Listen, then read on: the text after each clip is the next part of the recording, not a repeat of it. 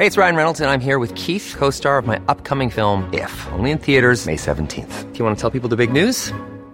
All right, I'll do. Sign up now and you'll get unlimited for $15 a month in six months of Paramount Plus Essential Plan on us. Mintmobile.com slash switch. Upfront payment of $45 equivalent to $15 per month. Unlimited over 40 gigabytes per month. Face lower speeds. Videos at 480p. Active Mint customers by 531.24 get six months of Paramount Plus Essential Plan. Auto renews after six months. Offer ends May 31st, 2024. Separate Paramount Plus registration required. Terms and conditions apply if rated PG. Hello, everyone, and welcome back to Diva Behavior, the podcast. I'm your host, Molly Mulshine, and my guest today is Keely Quinlan. She is a music journalist and a music maker. In fact, she made the music of this podcast. She made our theme song, ladies and gentlemen. And you might remember her amazing voice also from our episode on Courtney Love. But what we're talking about today is the Dixie Chicks controversy in 2003. You might remember the Dixie Chicks went through a huge ordeal in 2003 when they made a statement against the Iraq war and against George W. Bush. And it basically caused their sales to plummet. It caused people to boycott them like crazy. It caused all kinds of media commentators to denounce them and say they were terrible. Bill O'Reilly went on TV and said they deserved to be smacked around, which is completely insane. And what their comment was was they were in London at the Shepherd's Bush Empire Theater performing, and the lead singer Natalie Maines said to the crowd, just so you know, we're on the good side with y'all. We do not want this war, this violence, and we're ashamed that the president of the United States is from Texas. Because at the time, George W. George W. Bush was getting ready to invade Iraq and he wanted obviously the UK to help and a lot of British people were protesting and saying why would we get involved in this war? It doesn't seem like a good idea. Nowadays, pretty much everyone looks back on that war and is like, yeah, that was a pretty bad idea. But at the time, it was, you know, apostasy for her to say that publicly. So people freaked out. She released another statement saying, I feel the president is ignoring the opinions of many in the US and alienating the rest of the world. But it didn't really do anything to assuage the damage, you know? People were still losing their minds.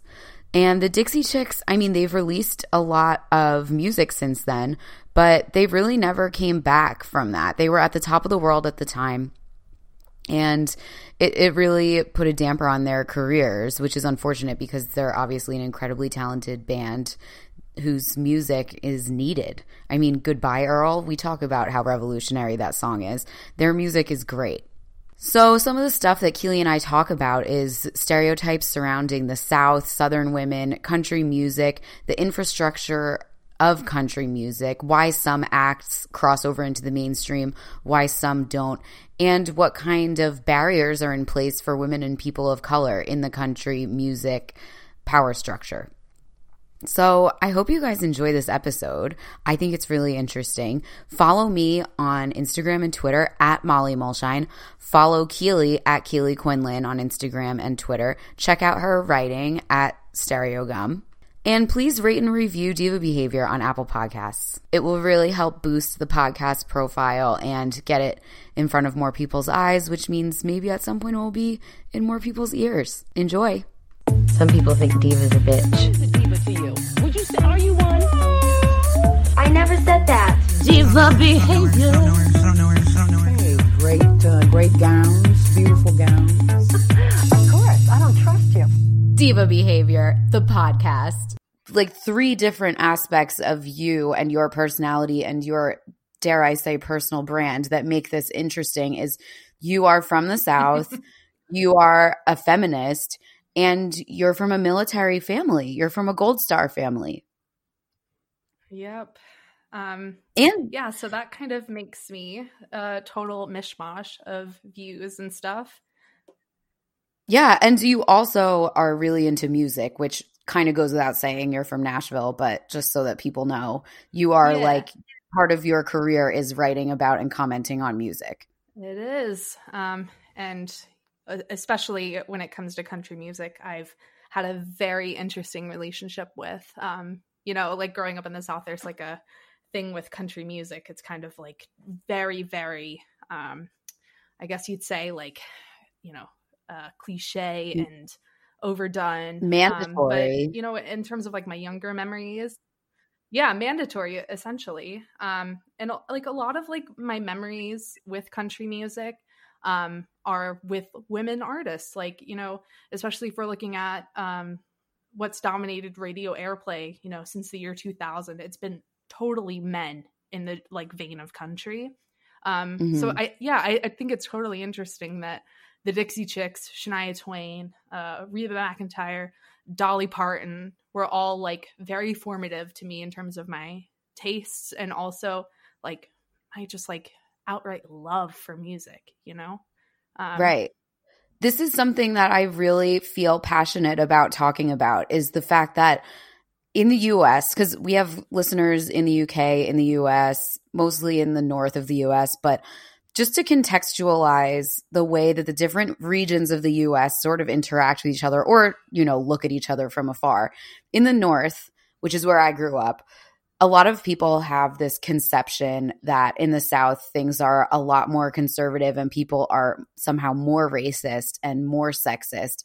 And from what I've found growing up, you know, I would hear someone say, oh, people in the South are racist one minute, and then the next minute I would be watching them do or say something completely racist themselves five minutes later, you know? So, totally. something I, I find really interesting about country music is that from the outside looking in, and as someone from New York, New Jersey, Pennsylvania, I would be considered a country outsider. We would think of it as being conservative, male dominated, not a place for feminists, not a place for, you know, but I think that is a really messed up way of thinking about it because I think it erases the contributions of a lot of, you know, really powerful female artists. What are your thoughts on that? Totally. Totally. And I mean, my own view growing up in the South and having family in, in the North, I also had that conception, you know, like I was ashamed, mm-hmm. like totally ashamed. Like my cousins from New Jersey would tease me like about saying the word y'all and having like a very um very although slight a very southern accent which if you can hear i have worked so long to get rid of um uh very consciously although minute very consciously work to get rid of um i you know i also felt the same way um in terms of like being ashamed of that kind of um southern culture of you know we're gonna get in our trucks and go dirt biking and yada yada yada be our women you know?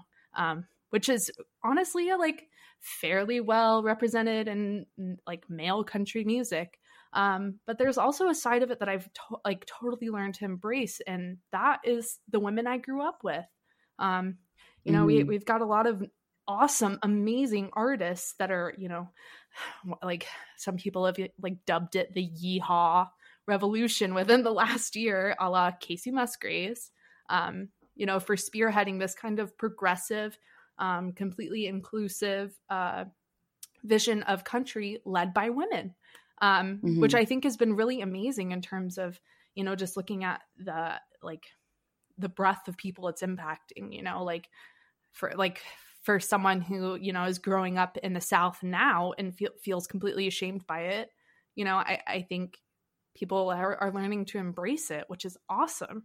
Um, Right. You know? And then there you also have little Nas X who's really yeah we're heading that a lot. And for any of our listeners who don't know, there was a huge controversy over the summer last year when his song Old Town Road came out. The country stations refused to play it because they said it wasn't country because really because he's yeah. black. I mean, what other reason what they tried to say that it doesn't contain elements of country music, but you as a music journalist might be able to speak a little better about this.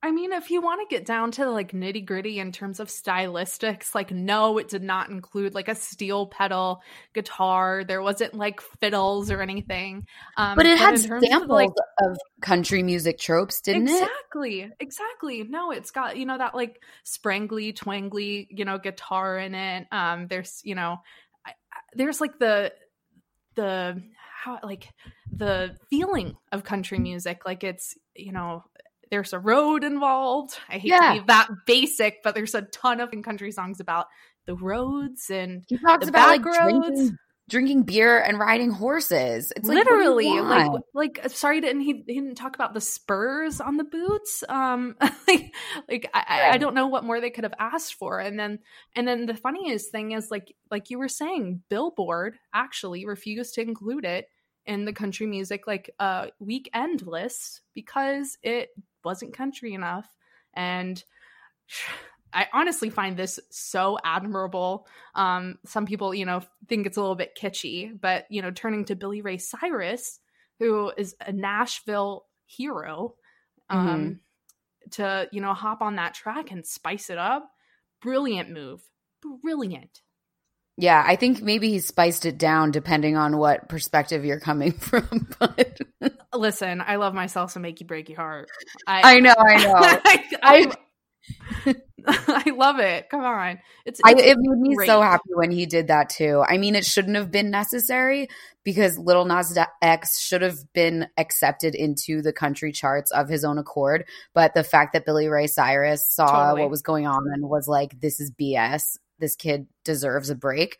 Yeah. Um, I thought that was so cool and such a great middle finger to the establishment of which Billy Ray Cyrus is a part. You know, totally he is one of the pillars in terms of like crafting that country song that you know like goes straight to the heart you know is a is a very common emotion that is tapped into um with country um I, I- yeah i i love old town road like i do That's so good. It's so good. I good. love it like it One never gets my- old Yeah, one of my favorite moments last year was I was in Donegal, which is this sort of like surfing beach town on the west coast of Ireland with Nick. And it was, we were leaving the bar at like 1 a.m.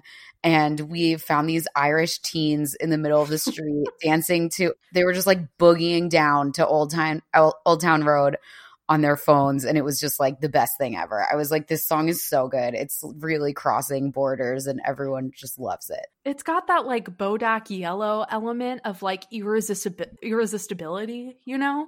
Like Yeah. it's, it's just like the lyrics are so easy to repeat. It's it's fun to dance along to. Like like and that's kind of what's cool about country music is it is always really catchy and just kind of the music itself is kind of inclusive because you find yourself wanting to join in but then for some reason there are these country music gatekeepers which brings us back to this dixie chicks issue totally. Yeah, no, especially in thinking about like like chart if if you want to like look at the metrics and like what people at the top of the music industry want to cite as the reason why they're keeping certain groups out um Mhm. look at the Dixie Chicks they sold more CDs in 1998 than any other country group combined after Wide Open Spaces they they Mhm. killed it in terms of like you know pre-streaming um in terms of album sales um and they are the only country band and the only female band of any genre to hold the distin- distinction of having two back-to-back RIAA certified diamond albums diamond. Wow. let's let's explain to the listeners just in case they don't know what this controversy is that we're now getting around to talking about. Basically the dixie chicks were killing it. They were selling they were at the their absolute peak in you know 2002 when this happened. They were performing in london actually and this was around the time it was just after 9-11 and it was when bush was sending troops to iraq and he was you know talking about the weapons of mass destruction and everything that never actually existed.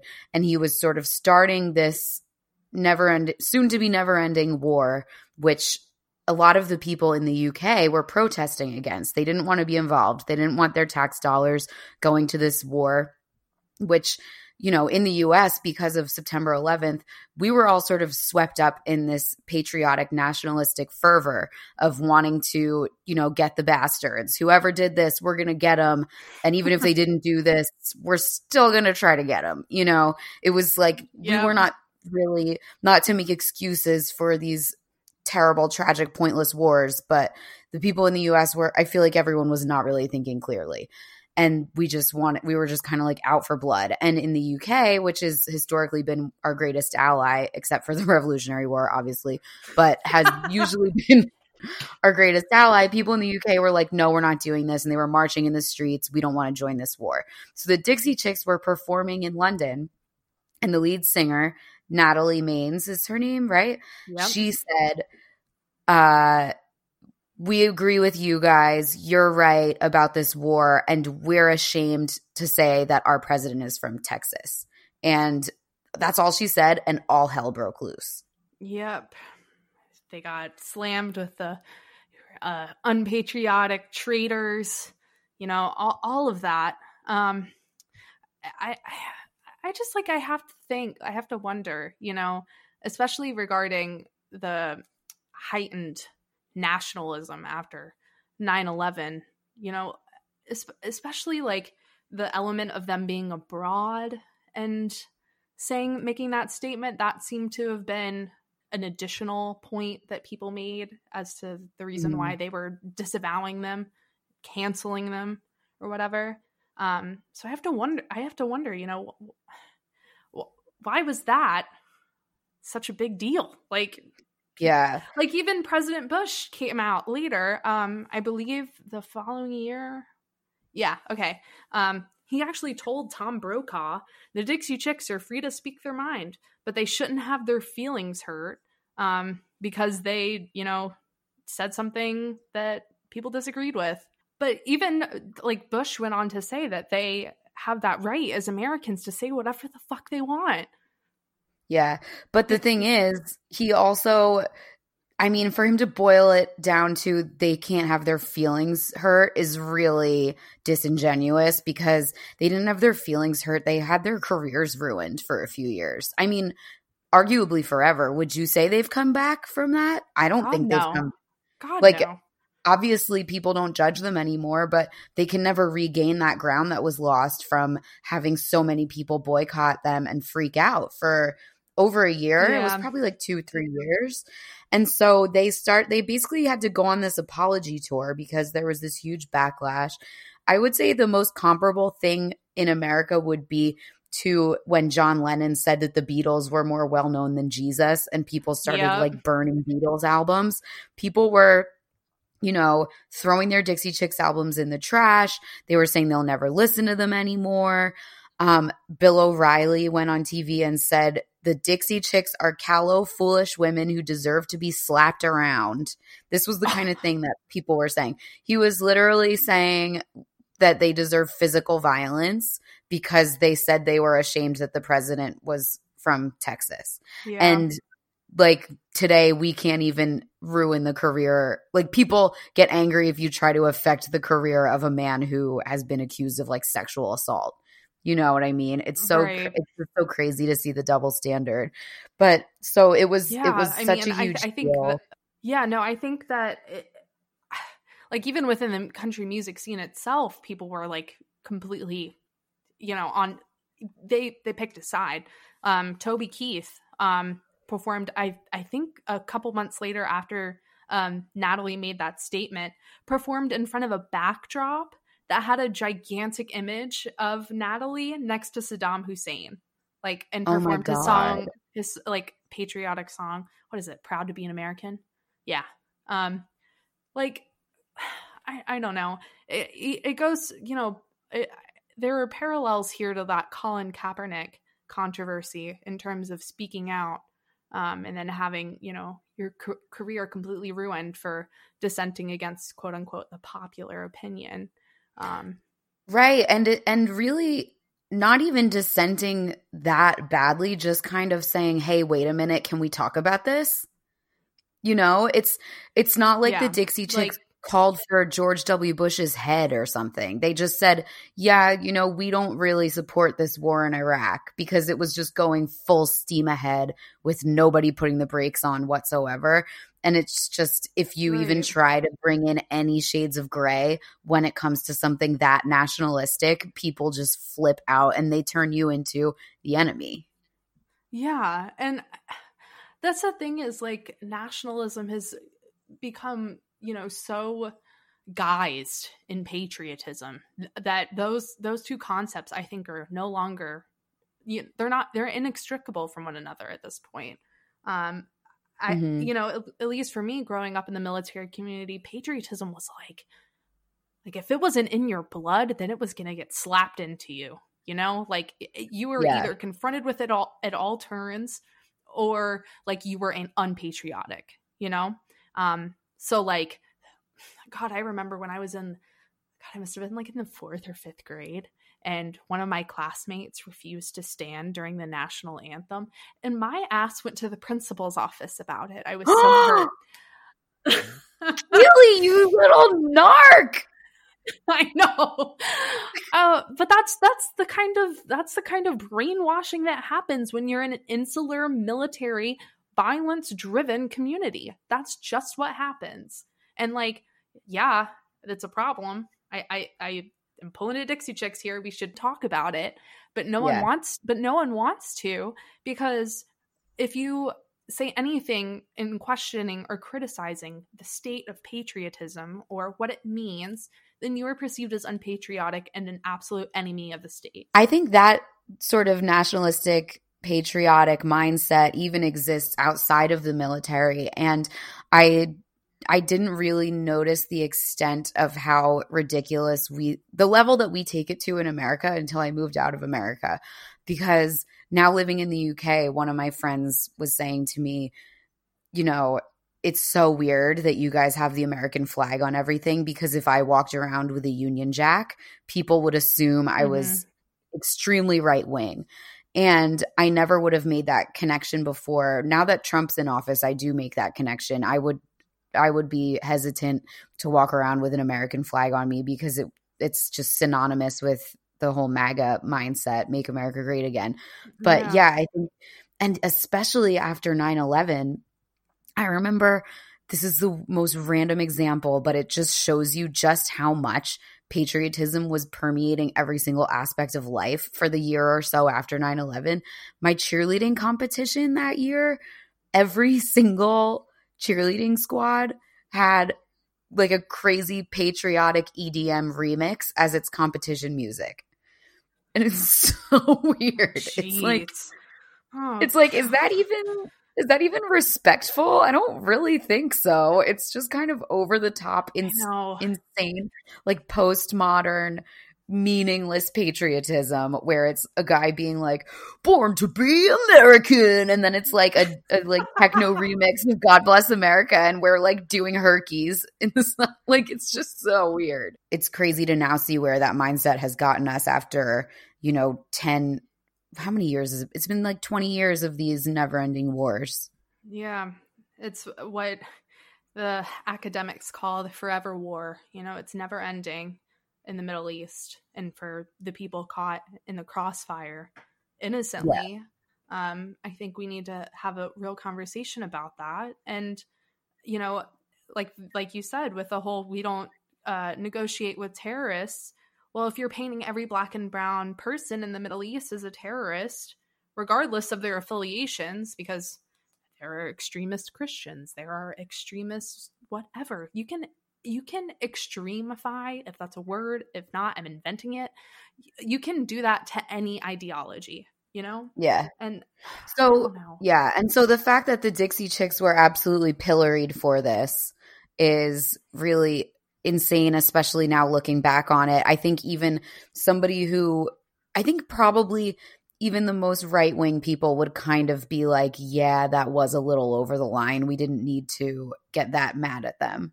But can you tell me a little bit more about your upbringing and where you were? You said your mom threw out their CDs. Can you tell me like what that was like as a kid to see all this going on and how it sort of informed you as a person?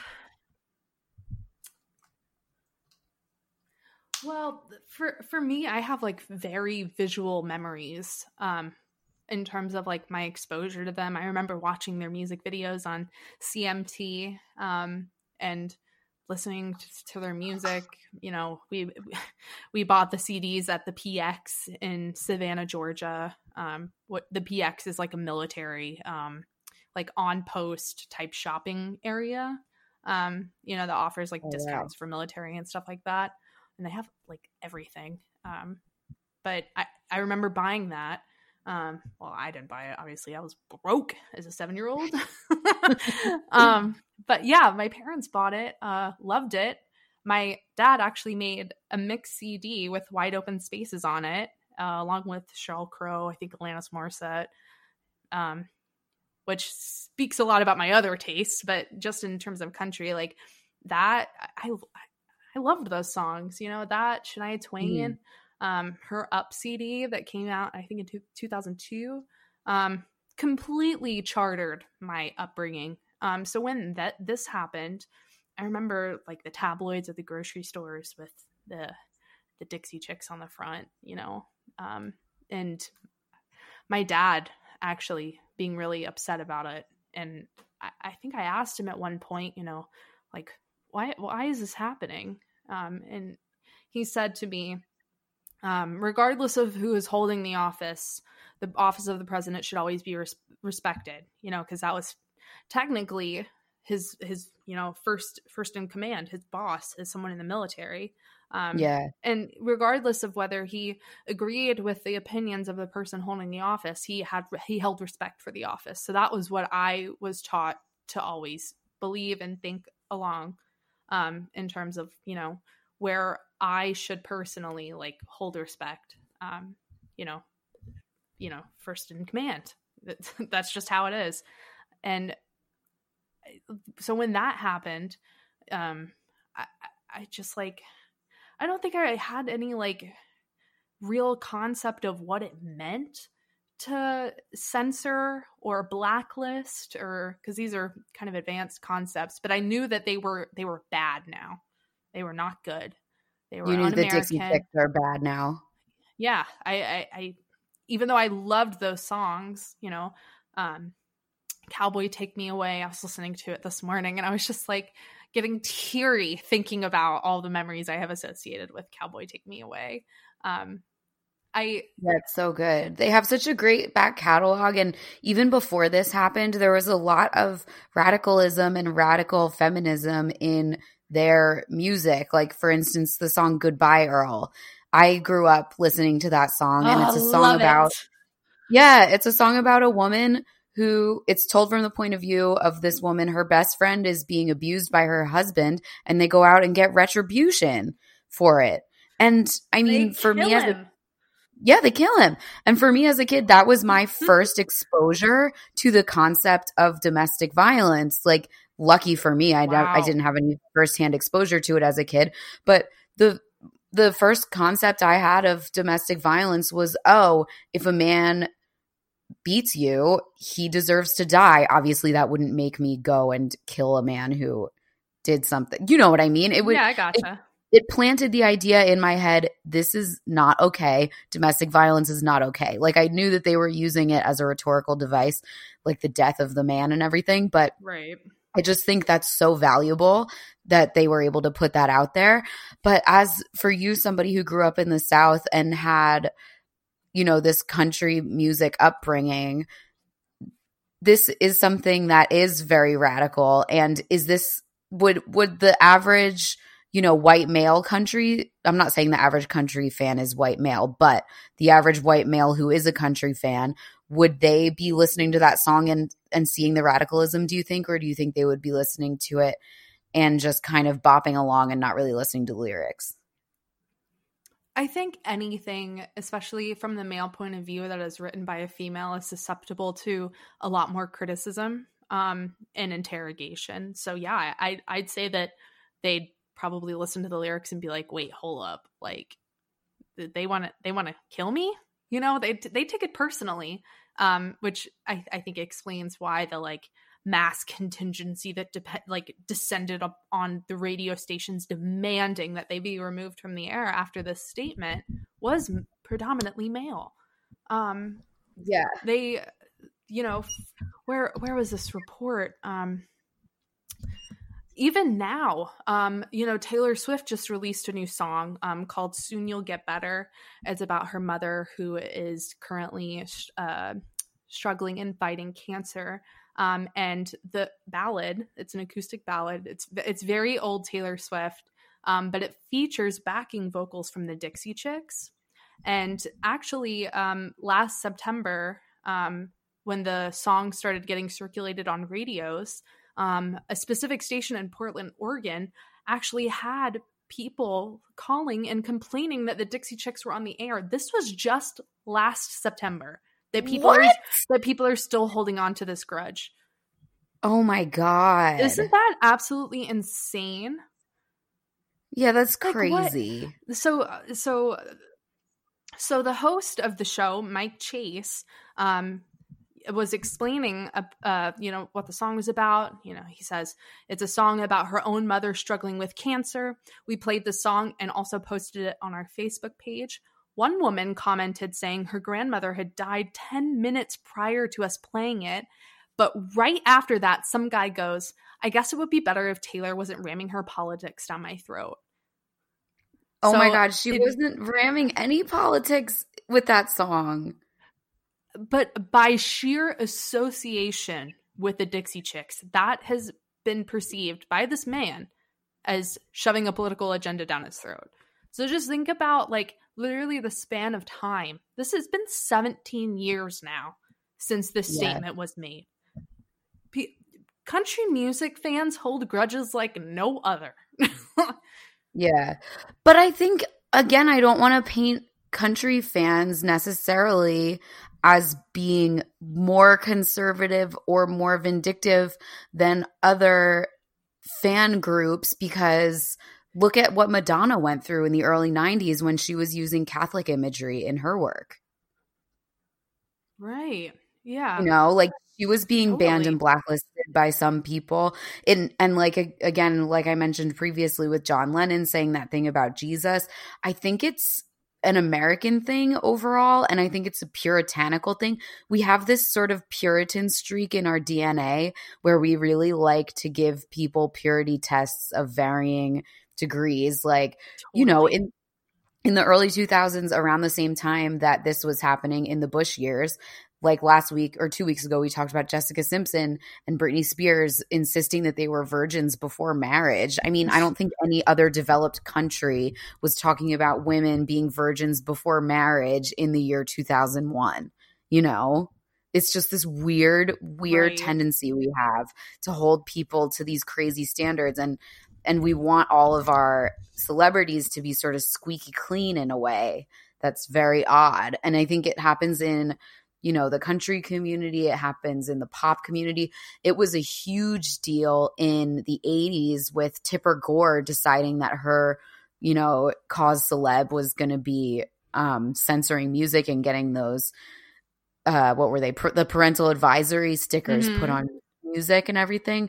It is just such a weird thing. And madonna people still hate her and they don't really know why. And i think a big part of it is just how controversial she was for being sexual and and stuff like that Totally. Um, another interesting tidbit, you know, to tie this back into the Dixie Chicks, um, is after so the statement made by Natalie was made in March of 2003. Um, a month later, Madonna was releasing a music video for uh, the song American Life.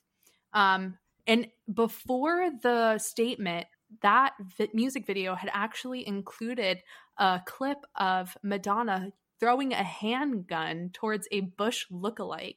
Um, but she changed it after she realized that the backlash the Dixie Chicks were facing and did not want to like subsequently like, you know, off- obviously expose herself to that kind of criticism too. But I just think that's so fascinating how wow how much this one moment completely changed the landscape in terms of like what you could and couldn't do in artistic expression especially in terms of music um which you know is like very very much a total sensory experience so i just Mhm. want you i just had like you have to wonder like what other artists or what other music has been uh you know stymied by this total uh you know um like absolute uh black black uh god what- blacklisting of the dixie chicks Yeah. I wonder what Madonna's point was in throwing the gun at him because that whole American Life album was pretty much like protesting the war.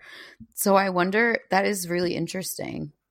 yeah i didn't know i've I didn't know this before doing the research for this podcast, but uh, yeah, I, I think that's just insane that it, you know, it even so much as went to censor Madonna.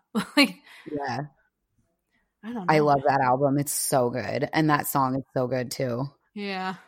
She got a lot of flack for rapping about a soy latte on that song, but I really think she pulled it off. oh, oh, yes, when soy was controversial. I know, yeah. It still is. I mean, I guess almond milk is more controversial because it has a bigger carbon footprint, but you know. Yeah, So, we're all about that I oat milk now. I know. I don't really like the oat milk. It has too many calories. I just want like I want my milk replacement to be as close to water as possible, you know. So use water, Molly. Yeah, but then it's not the same. You know, you can't just pour water in your coffee. It needs to be white. If it was just like water with white food dye, maybe I'll maybe I'll spearhead that. That will be my that will be my fringe fundraiser. I will sell Molly's zero calorie milk sweet milk additive. Oh my god. Oprah will Anyway. be on that. I know. Anyway, I so with the topic of feminism, this is a word that has come up a few times in this discussion. I find it really interesting the way that country music does have so many feminist themes and there is a lot of different sort of Mhm. radical sub subgenres of country um, but a lot of country singers will not identify as feminists. And even Dolly Parton has famously kind of said, no, those women don't speak for me. And I think the reason for that is because to, and I would love to hear what you think. I've kind of figured that the reasoning for that is sort of an issue of class solidarity because if you're not a part of these like elite coastal feminist circles that you know even in the past few years have increasingly been all about white collar feminism. You could easily look at someone like Gloria Steinem or not Gloria Steinem so much but people whose main goal is to close the wage gap. And you could very easily say I don't know who these ladies are. Like they have nothing to do with me. I don't know. What's what's your what's your take on that on country musicians reticence to embrace the feminist label? Hmm. I think it does have in large part to do with the traditional sense of the American family, which is so imbued throughout com- like country music's development. Um, you know, like the homestead and bluegrass and um, initially, you know, rock and roll um, that kind of fueled what we now know as modern country. I think has that uh, value uh, so clearly intertwined with what it means to be a country artist. You know, if we look at like the men who are topping the charts today, like Blake Shelton, you know, I- mean, he's not the most perfect example, um, but him and like Gwen Stefani, their ro- their romance, their like heteronormativity completely splayed across the Grammy stage. You know, um, I think that only goes to like reinforce this notion that you can only be successful if you like have it all, meaning the family. Um, so of course, like women who are fighting for airspace um, in this genre are going to completely disavow um, whatever it means to go against that. Um, I mean, now we're seeing more people come out in support of it. Like I was saying earlier, Kacey Musgraves is honestly completely changing the landscape in terms of what it means to be a woman a woman in country music. I mean, Taylor Swift did a little bit of that, but she almost like completely abandoned the genre over the last couple Yeah. albums in favor of, you know, the more pop Jack Antonoff sounding mainstream. Um, but I, I I genuinely think it does have to do with this um this aspect of the American nuclear family being so central to what it means. Like you said like the purity the waiting until marriage type thing. Um so I, yeah I, I think it, it it's you know a double-edged sword in that yes it's it's something that has uh been revered and has you know almost been like the final destination of every like woman and her aspirations. Like that is the expectation is to like be a subordinate to a man. Um but there are women who are completely taking that back and are you know changing what it means to be a woman in country. You know like we've got um like if we're talking about dolly parton and like her stature you know as she developed and gained her um, position as a literal icon was like her entire aesthetic was quote unquote the other woman you know like Mhm. the one in town who turned heads the woman who never had a man but always had her nails done and like smelled amazing you know um so i think in terms of like that um positioning and where everyone else could kind of position themselves in dolly's orbit um I don't know. I, I I think it just really has to do with the whole idea of the nuclear family being so central.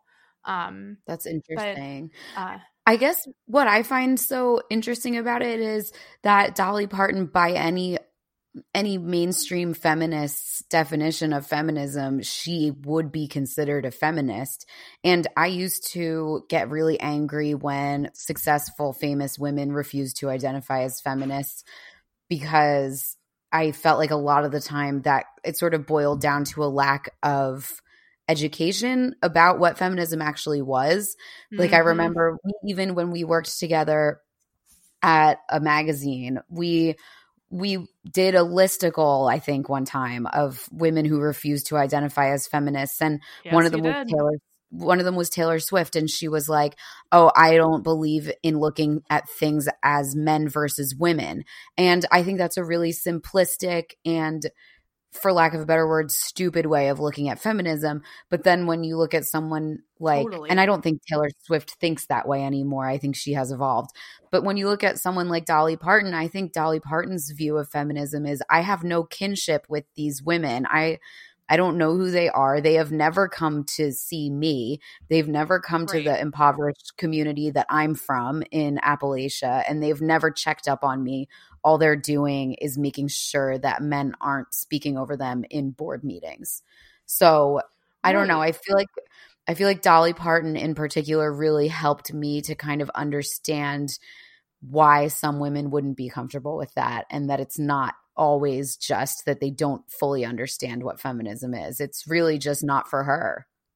Yeah, and I think even what you said back to like class antagonism and having that additional layer of separation between me versus her rather than realizing that we're all on the same team um went a long way to shape how people viewed feminism and like like you were saying about that listicle i remember we we were talking about it and i was like and you know Lana Del Rey doesn't think that either. And you were like, put her on the list. And I was like, no, please don't make me. Uh, Yeah. Because I, I also was like, dang it, Lana, come on. Because she said something along the lines of, you know, I don't concern myself with feminism. I'm more interested in SpaceX and intergalactic development or something. Oh my god, I lines. forgot she said that. Oh my And god. and you were like absolutely chastising me for still writing so hard for her but i couldn't I help it um like taylor she has also evolved um i think in seeing the errors of her ways and recognizing that you know feminism isn't just about like women's equality there's a- you know there's like 50,000 other dimensions to it that require that you lab- label yourself as a feminist Yeah, um, totally. obviously And I know- also what? You go ahead. Uh, no, it's all right. I've lost my idea. Oh, well, I was going to say I, I guess I've just I've become a little bit more sen- uh sympathetic to people who don't want to use the label just because I have seen a lot of it being co-opted by like I said before like white collar causes. And it's just like who cares? Like Commercial capital F feminism. Yeah, like I don't care how many little girls we put in t-shirts that say the future is female. That's not going to get you know, maternity leave and Mm-mm. healthcare that women need. It's just getting it's gotten so stupid and commercialized and I just get really annoyed at people who boil it down to things like m- men not letting them speak in meetings. Like don't wait for someone to let you speak. How about that? You know, I guess Yeah. it, it's just it's just like when you when you look at the women who actually accomplish the most, it seems like a lot of them kind of like Lana said, now I'm coming around to what she I mean to to to say I don't care about feminism, I care about outer space is like hilarious, but It's, it's so kind of like the people who talk the most about feminism and concern and think the most about gender theory yes we need those people but they're not usually the people who are accomplishing the most in other spheres. You know what i mean? Totally totally and like i was saying like feminism requires so much more now than it used to um, because the field has evolved so so much to understand the intersections around what feminism actually means. And in order to achieve this you know tip of the iceberg issue of gender equality there are 50,000 other issues that demand the same if not more attention under the water you know right so I I, Yeah. thi- I think in I think at least for me personally in looking at the people who do spout, you know, feminism capital F, buy my hashtag feminist merch, it goes to an all women company, whatever. I think that speaks larger to like what we were talking about being the larger concept of feminism, um, of what people and honestly like reputation, what that reputation has come to mean to a lot of different people, because it can mean 50,000 different things depending on your positionality with class really like like we were just saying. Yeah. Like I think the South has a really great legacy of really, really strong, kick ass working class women who have achieved a lot and are culturally extremely Totally. relevant to the South's, you know, vision of itself and idea of itself. And I think a lot of those women probably wouldn't consider themselves feminists just because it's foreign to them. And I don't think that and and that's where I think the label becomes a little bit irrelevant. It's like how do you live your life? What do you accomplish on a day-to-day basis? It doesn't really matter what the label is. And I don't know if the Dixie Chicks have ever said if they are or not. And I just yeah, it just doesn't really seem that relevant. Yeah, I mean, if we want to like get down to like what they would um, like call themselves, I, I think they'd be feminist, obviously, but like that type of feminism is going to look a lot different if you're standing outside of it. You know, you don't have Yeah. like us, you know, me, Joe Schmo down here. I I I don't understand what it's like to have that massive of a platform and you know, especially in understanding what you can do with it. Of course, it seems easier from the outside. Um, but like in, in terms of like what they were able to do regarding breaking every single smashing records for all genders, you know? Um, that in and of itself, I think, and just persevering through that, through the blacklisting, through essentially cancellation, um, Yeah. I think that's feminist in and of itself is to keep persevering. Of course. I just found this this story on bust.com and the headline is really just bothering me so much and I think it's really funny. It says six ways the Dixie Chicks defy stereotypes of Southern women. It's like, what are your stereotypes of Oh, Southern God, women? What are they? why do, why are your I don't know, my internet's not working to get it, but it's like what oh my god. why do the sick why do they defy stereotypes of Southern women? What what low opinion do you have of Southern women? Do you know what I mean? All right, here I pulled it up. I have to know. I just like what is the concept out because obviously these are not coming from internally, like from southern southern women. There's no Right. way. I mean, my stereo, like, if you had to say to me, what's the typical Southern women, I would think like Dolly Parton, Dixie Chicks, Shania Twain, even though she's Canadian, Reese Witherspoon. like, it's it's people that are kick ass, like Steel Magnolias style. It's oh, not oh like yeah. Even sh- like Scarlett O'Hara was not a shrinking violet, you know? right. it's really it's really interesting to just see how people i and i guarantee i'm throwing northerners under the bus again because i can't help it i'm just sure that that story was written by a northerner because we really like have such a like offensive view so many people in the north have just this weird offensive view of southerners our our offensive view of midwesterners is probably fair though oh my god, that's so true. But like the thing is, is like Southern women, Southern. so, sorry to all of our mid- Midwest listeners. I don't have any Um, Midwestern listeners. And if I do, you can go scratch. No, I'm just kidding. I'm totally joking. We'll invite you on the air, and you can defend yourself. That's I'll make a Midwestern friend someday. Someday I will make a Midwestern friend. Okay, continue, Keely. Sorry. it's okay. Um, for some odd reason, the bust.com uh, site is not responding. I think it's the link is probably broken or something. But, anyways, like you were saying, I think those stereotypes are totally like defined from the outside, um, which would be, you know, very closely tied to like Christian traditional um, godly values. Um, so, I mean, if the St- Dixie Chicks are busting those stereotypes, you know, you might as well call them Yankees. Like, I- Ooh, I, I don't, you know, like I don't think that's like, I, I don't think that's like anything like, like I, I don't know, like that's not. That, that's called being a decent human being, you know, is like tolerance and like Yeah, speaking up for weird. yourself. I, It's weird know. to- it's just weird anytime somebody gives negative attributes a geographical identity. Do you know what I mean? totally. It's it's just wishful thinking to think that we can sort through these negative traits of humans and deposit them in different locations throughout the world and just lock our brains and turn off our brains to the fact that they exist everywhere in the world.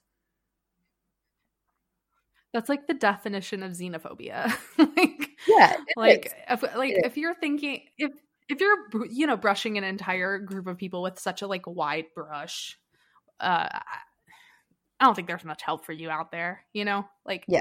uh, like if you're not able to like recognize and internally like digest the fact that there are um you know multitudes of ideas, multitudes of people, despite sharing that one singular label, I, I don't know. There, there's nothing for you. Um, yeah, but- definitely. but yeah. I think something really interesting about country music is, you know, maybe you can tell us a little bit about the controversy that happened with Kacey Musgraves. I think it was a month ago. She and some other really big, influential women in country music were talking about how country stations still refuse to play two women's songs in a row and that the mm-hmm. airwaves of the country stations are so dominated by white men and that's just something that goes on to this day. And i just find it so interesting because if you asked me personally to name a male country singer you know i know a few of them. I know like tim mcgraw toby keith blake shelton only because he's dating gwen stefani. I don't really know any of their music but if you asked me for i feel like the female country singers are the ones with the with legs. They're the ones with traveling power. They're the crossover artists and people like go nuts for them no matter what the demographic is. So why do you think it is that the country the country community within itself is sort of still so white male dominated when the ones that we all associate the artists that we associate most with that genre are pretty much women. Well, if we look back to countries' quote unquote origins, um, and like if you want to like dive into like a specific faction, like like the country music of Appalachia and like what came out of literally like the migration west, all of all of those instruments, like the banjo is a West African instrument. It actually came from Ghana, the Accra Plains, um, and Wow. was an, an instrument used um, by the people there that was then brought here by the slaves that were extracted from their home. Um, and we turned that, you know, the white male property owning citizens, um, we're turning that into profitable music and sharing it via oral stories and um, performances, you know, along whatever journey they're taking on their manifest, blah, blah, blah. Um, uh, so I, I think that a lot of people are very confused about like what country is and what it constitutes in general. Um, I mean, just looking at that and like thinking about Sister Rosetta Tharpe, who despite her massive contributions and arguably um, shaping the landscape, landscape so that Elvis Presley could be a thing, um, she was just now recognized as having that power and inducted into the uh, National Hall of uh, Rock and Roll Fame or whatever. Um, and she was a black woman. And she was a black woman who absolutely slayed guitar, changed what it meant to play um, rock and roll, which now I think stylistically is close, closest to what we would recognize as country. Um, it all came from a black woman. Yeah. Um, so Do you know I, what else I have to say? I have to throw my British friends under the bus a little bit here because I know so many British people. Like, okay, whenever I go out to a pub, I talk really loud, just all the time. I talk really loud, whatever. I can't help it. People hear that I'm American and they, you know, challenge me to a duel over whether America is better or worse than the UK. And I'm like, yo, I don't care. I moved to the UK for a reason. You know, like I love American culture so much. I love so many aspects of America. I love things about the UK too, whatever. But also, if you want to talk about pop culture dominance, you know, there's reasons for everything. But so people have tried to tell me like they're like, oh well, yeah, America might have invented like the movie industry. I mean, France invented film and cinema, but we sort of turned it into the industry that it is now. Right. Like America did this, America did that, but like the Beatles invented rock and roll, and I'm like, mm, no, no, the Beatles stole rock and roll from black people, just Literally. like Elvis did, and just like every white American rock band did. Like black people invented rock right. and roll, and I just need everyone in the UK to kind of just just Google it. Just chill a little bit. yeah. um, but I yeah, I think in terms of like like I said, like what people think of country music, it is very entwined with that, you know, male going on a journey, um, coming into trouble on the way, you know, singing about that, that heartbreak or whatever.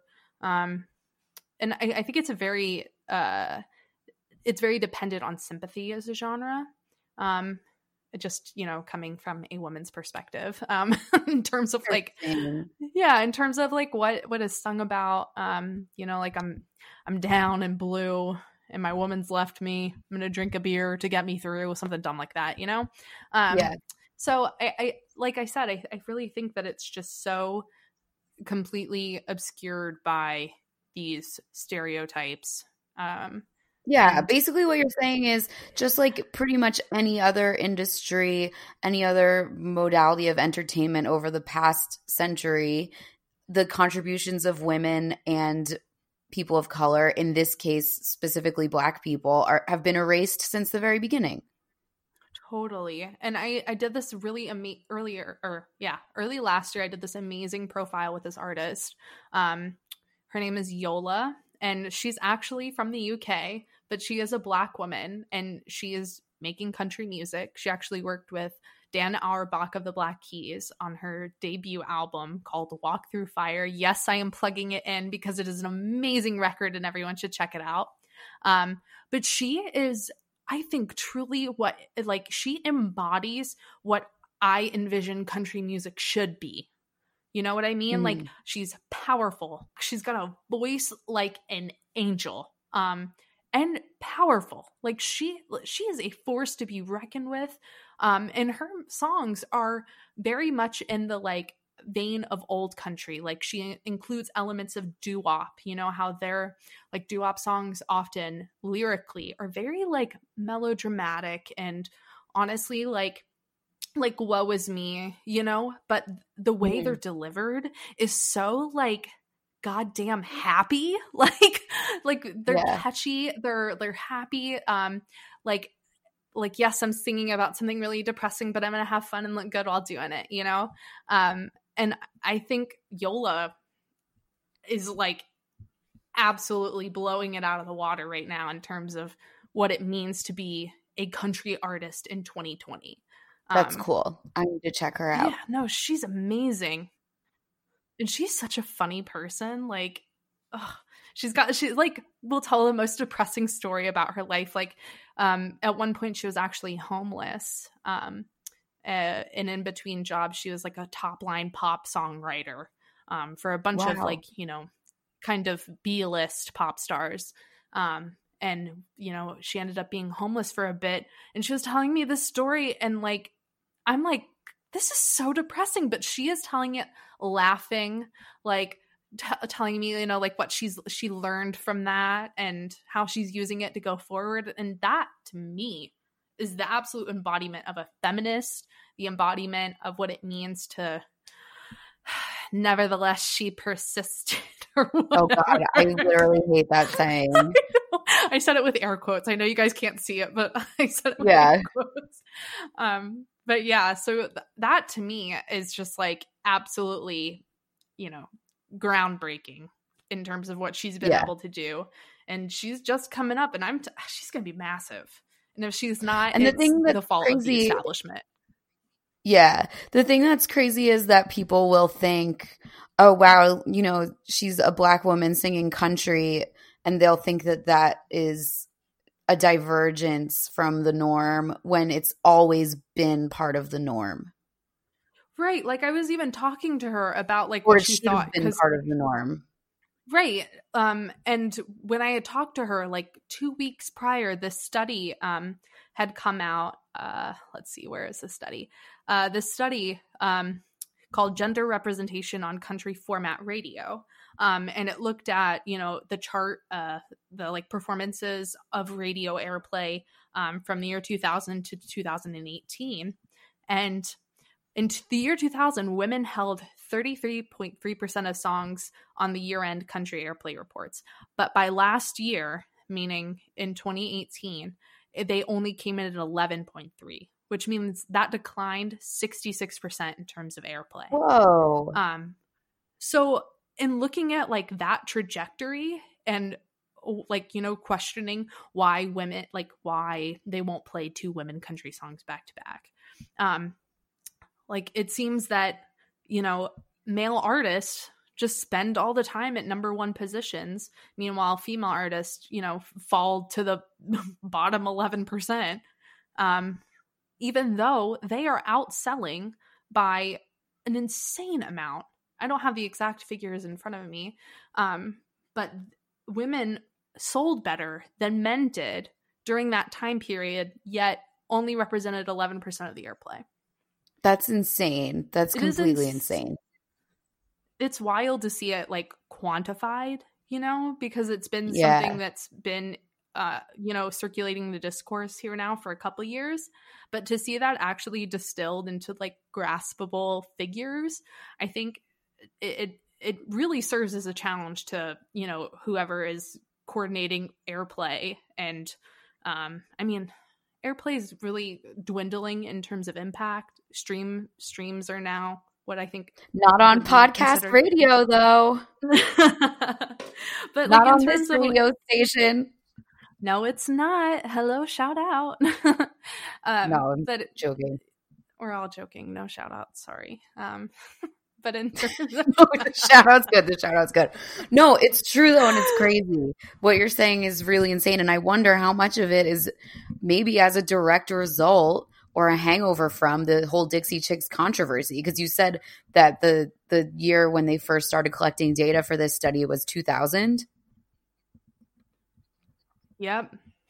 So, so it might have Dixie been, Chicks were yeah. actually included in this study they were actually um, the author of the study. Uh, what's her name?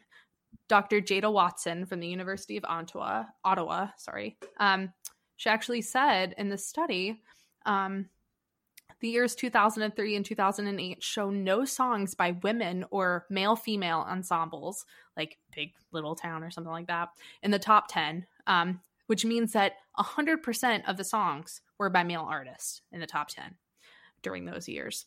The absence of female artists in the year end top 10 for 2003 is not surprising given the months long radio backlash to the Dixie Chicks for lead singer Natalie Maines' denunciation of President Bush while on tour in the UK in March of that year. Well, so it, yeah. It seems like this is something obviously that's still affecting female country musicians to this day. Totally. I I mean it's it's understated, frankly. And I mean like in terms of trying to like you know correct ourselves and work towards a more gender balanced airplay um like i guess ratio or figure um i think it's going to take years of work um and i don't really know why like i i mean i get that backlash against the dixie chicks was a thing and it it obviously had a much greater impact on radio country radio than I think a lot of people really understood in the year like years directly following.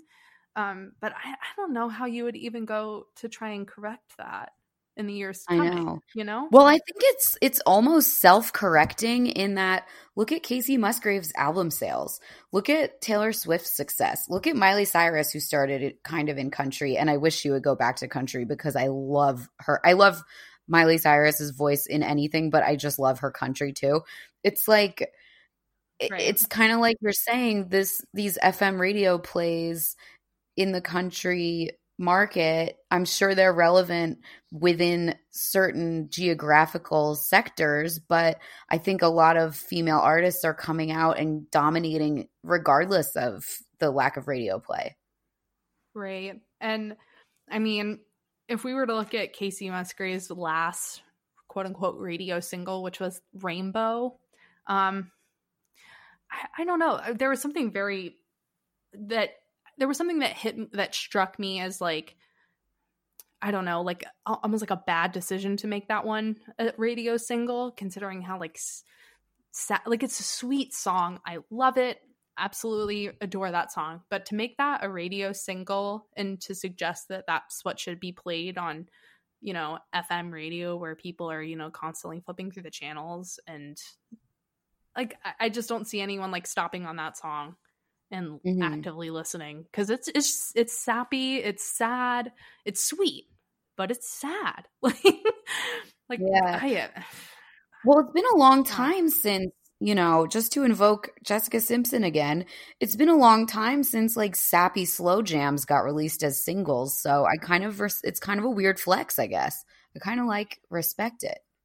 Yeah, I mean, that, yeah, that's one way of looking at it. But I remember in the in the two thousands, like half the songs on the radio would be like these insane schmaltzy tear jerkers. It was so funny.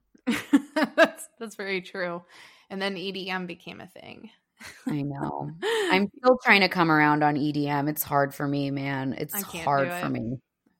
Yeah, I I I, I, I don't want to look down on it. I am I am a music journalist, but there is something about that that I cannot seem to like either like break into or crack the surface. Yeah. I, don't, I don't know, but yeah. Do you know? Did you see Uncut Gems?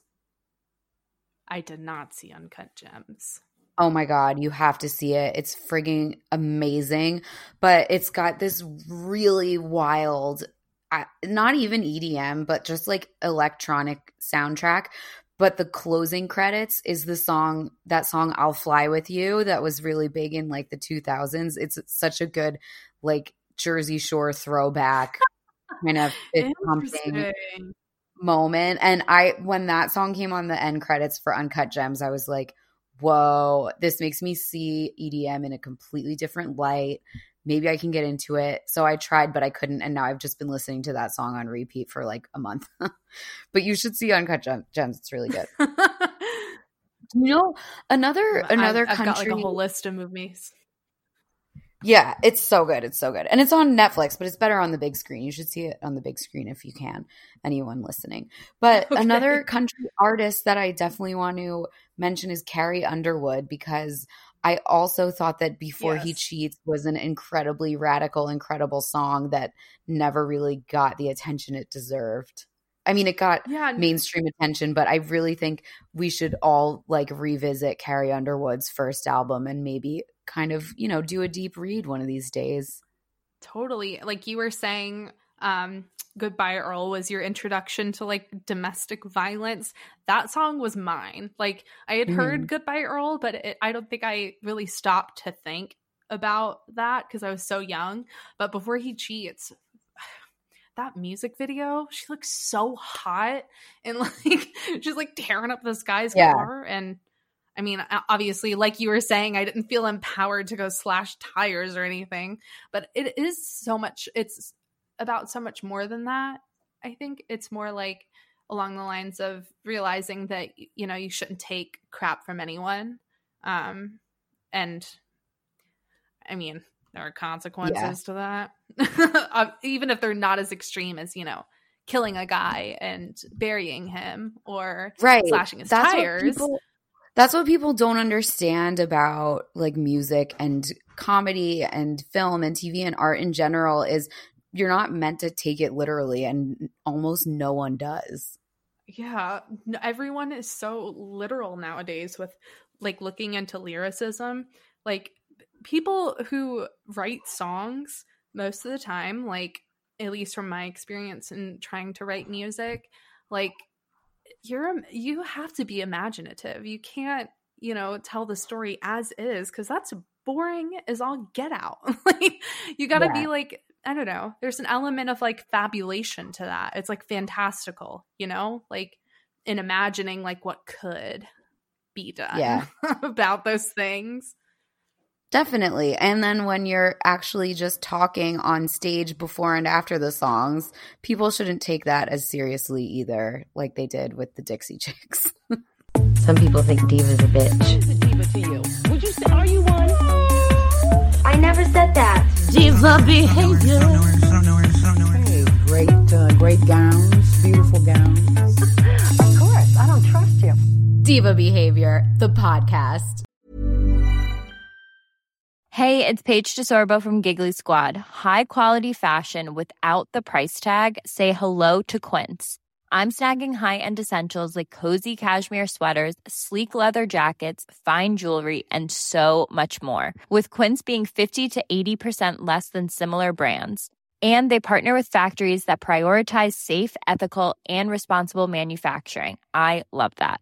Luxury quality within reach. Go to quince.com slash style to get free shipping and 365 day returns on your next order. Quince.com slash style.